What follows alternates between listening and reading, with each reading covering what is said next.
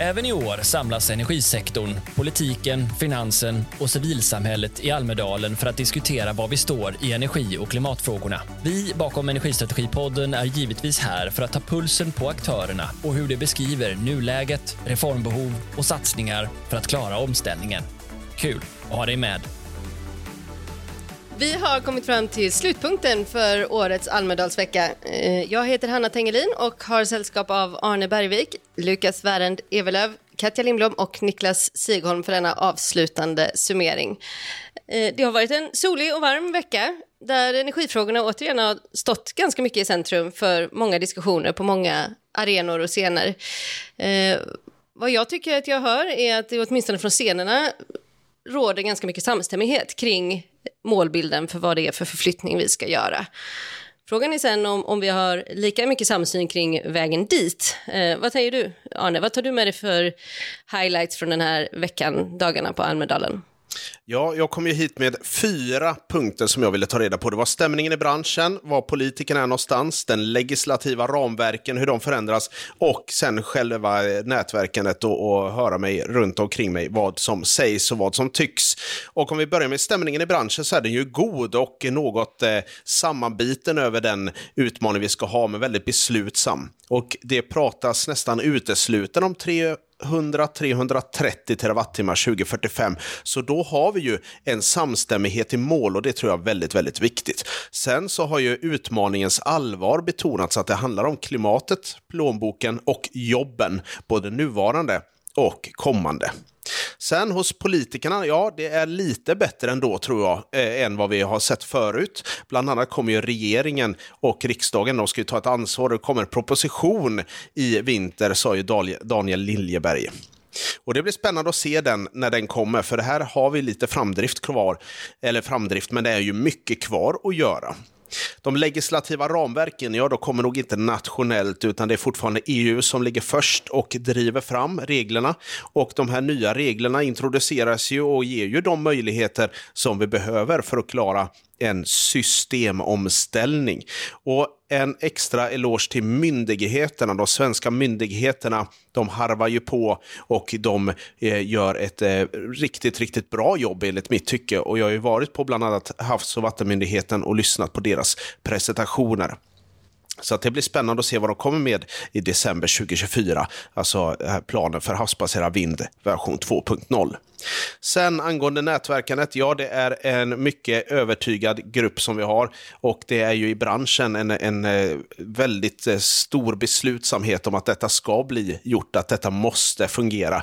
Och det är väl egentligen vad min konklusion blir att vi som lyssnar på den här podden, vi får ju laga som läget ligger och vi får ju ta de nya förändringar allt eftersom de kommer och själva se till över vårt eget, eh, vårt eget skuta så att säga och jobba eh, med, eh, med det vi kan och, eh, och i den takt som vi, som vi hinner helt enkelt. Ja, jag håller med dig det där. Jag har också hört flera uttrycka under veckan att nu måste vi verkligen komma ur startblocken. Vi kan inte vänta in att vi har hundraprocentigt eh, svar på alla frågor och hela helhetsbilden klar för oss. Vi måste börja testa, vi måste våga köra fel i några omgångar och korrigera kursen och, och inse att det är, vi kommer inte få den perfekta lösningen, men nu är det dags att verkligen få komma till action. Mm. Det jag tänker i det här är att branschen är ganska övertygad och dedikerad och motiverad, men jag ser också att vi fortfarande har en väldigt stor resa kvar i att nå ut med den positiva berättelsen och bilden för att få med oss hela samhället på den här resan, för det är ju inte en liten omställning vi har framför oss. Ja, och samarbeten. Att det nya samarbetsformer som vi inte har haft förut, som kan kännas obekväma men som faller sig väldigt naturligt i den här utmaningen, det är också någonting som, eh, som vi kommer se mer av. Och den förståelsen tycker jag jag möter hos både vår industri men också de andra industrierna som vill in i elsystemet.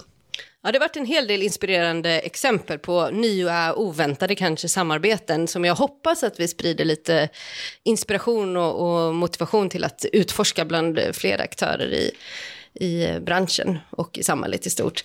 Katja, hur, eh, vad blir dina medskick eller vad tar du med dig från dagarna i Visby? Ja, jag har ju hade ju en förhoppning att det skulle vara mindre polariserat i år och det upplever jag. Det sägs ju att det finns en samstämmighet kring hur vi ska framåt, att alla kraftslag behövs. Eh, samtidigt så hör jag i, när de börjar prata så pekar de ju ändå åt olika håll. Och det är ju lite olyckligt, särskilt för opinionens, för, eh, liksom att opinionen ska acceptera olika kraftslag. Eh, energiföretagen pratade idag om att de har gjort en undersökning som visar att det är ganska polariserat i kommunerna.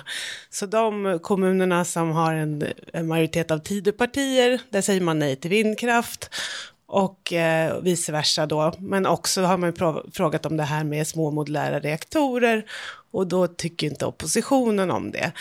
Eh, så att man, man säger en sak men jag upplever att man kanske signalerar en annan och för att få acceptansen så blir det viktigt att man faktiskt står för att alla kraftslag behövs, för det vet vi ju.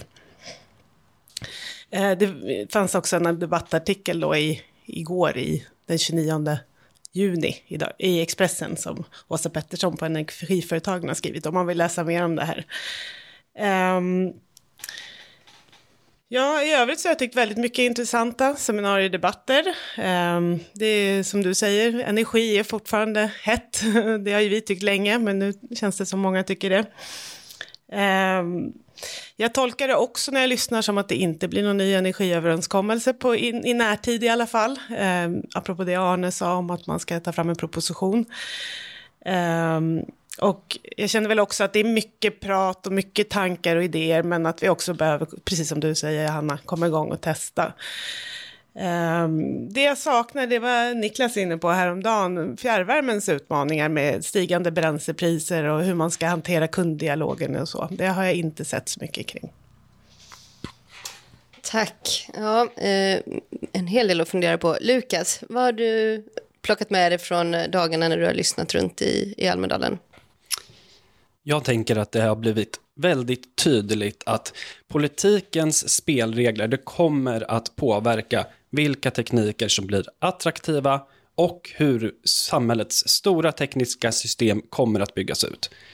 För vi har å ena sidan ett energisystem som har en förändrad karaktäristik framåt. Och sen har vi ett antal olika aktörer som har olika lösningar på den karaktäristikförändring som vi ser. Hur de bygger sin affär och hur eh, branschen utvecklas kommer att påverkas av politiska beslut som fattas nu och inom en framtid. Man kommer att öppna vissa dörrar, men man kommer att stänga andra.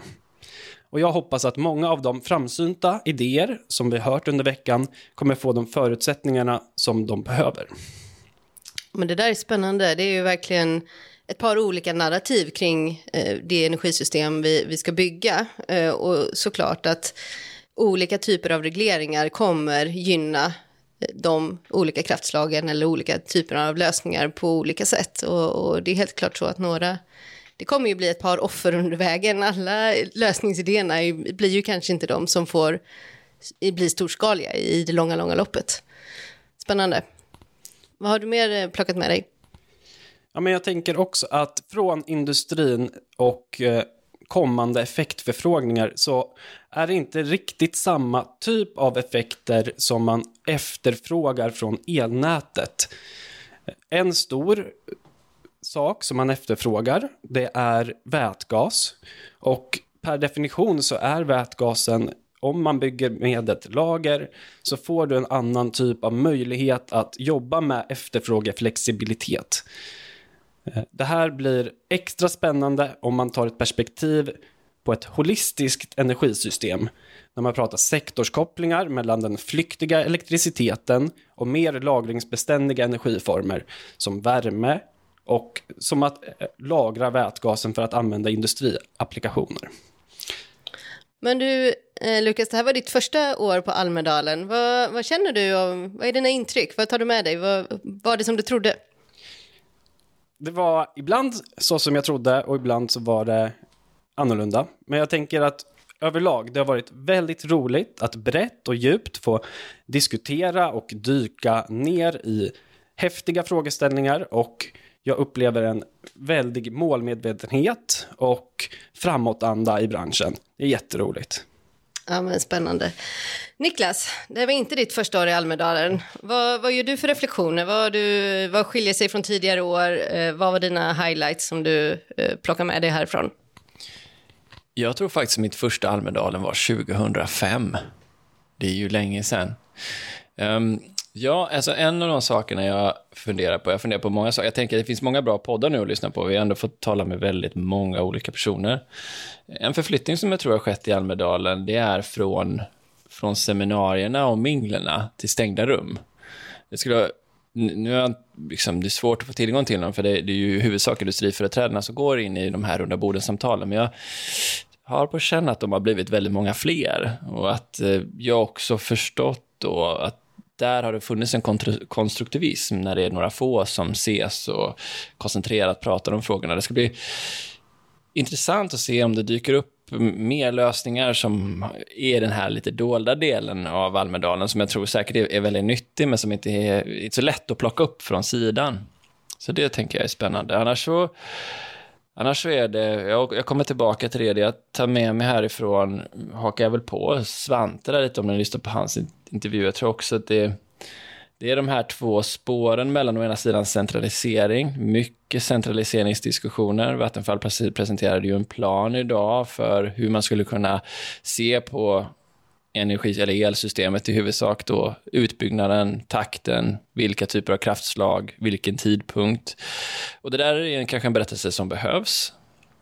Å andra sidan då så samtidigt som Svenska kraftnät säger, det, det är kanske vi som ska säga var någonstans punkterna från havs ska komma in. Det är kanske vi som ska ha en uppfattning om ja, men, eh, hur vi ska tillskriva kapacitetsfaktorer. Så att, eh, där är det ju, den centraliseringen är ju kanske nödvändig, för den är intressant att berätta. Å andra sidan då kanske jag inte har hört så många försvara marknadsliberalismen eh, och alla följder som kommer med att prissignalen kommer fram. Och det, det tar jag med mig att jag tror att vi är väldigt måna om, för att koppla tillbaka till du, du, det ni liksom var inne på det här med att vi behöver en berättelse som slår igenom i kommunerna. För att eh, det räcker inte med att vi är överens i eh, i, på nationell nivå, utan vi behöver också ha berättelsen lokalt för att ja, men det är där besluten trots allt ska fattas i många fall. Så berättelsen är alldeles central. Samtidigt så är jag ju en, tror jag ju mycket på de fria marknaderna och att prissignalen faktiskt får effekt.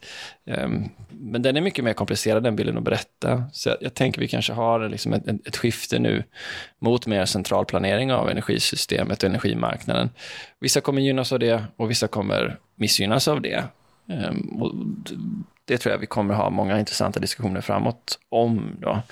Men annars så är det väl så här överlag, så, så alla man pratar med tycker ju att polariseringen i politiken har minskat, men då också från en väldigt hög konfliktnivå. Därmed, inte, därmed är det naturligtvis inte bra som det är än. Eh, det är svåra frågor märker man också. Det är många saker när man talar förbi och om varandra. Ehm, och det har man ju respekt för. Jag menar, så mycket som man själv får plugga för att förstå vissa av de här tekniska frågorna gör att det är ju inte lätt.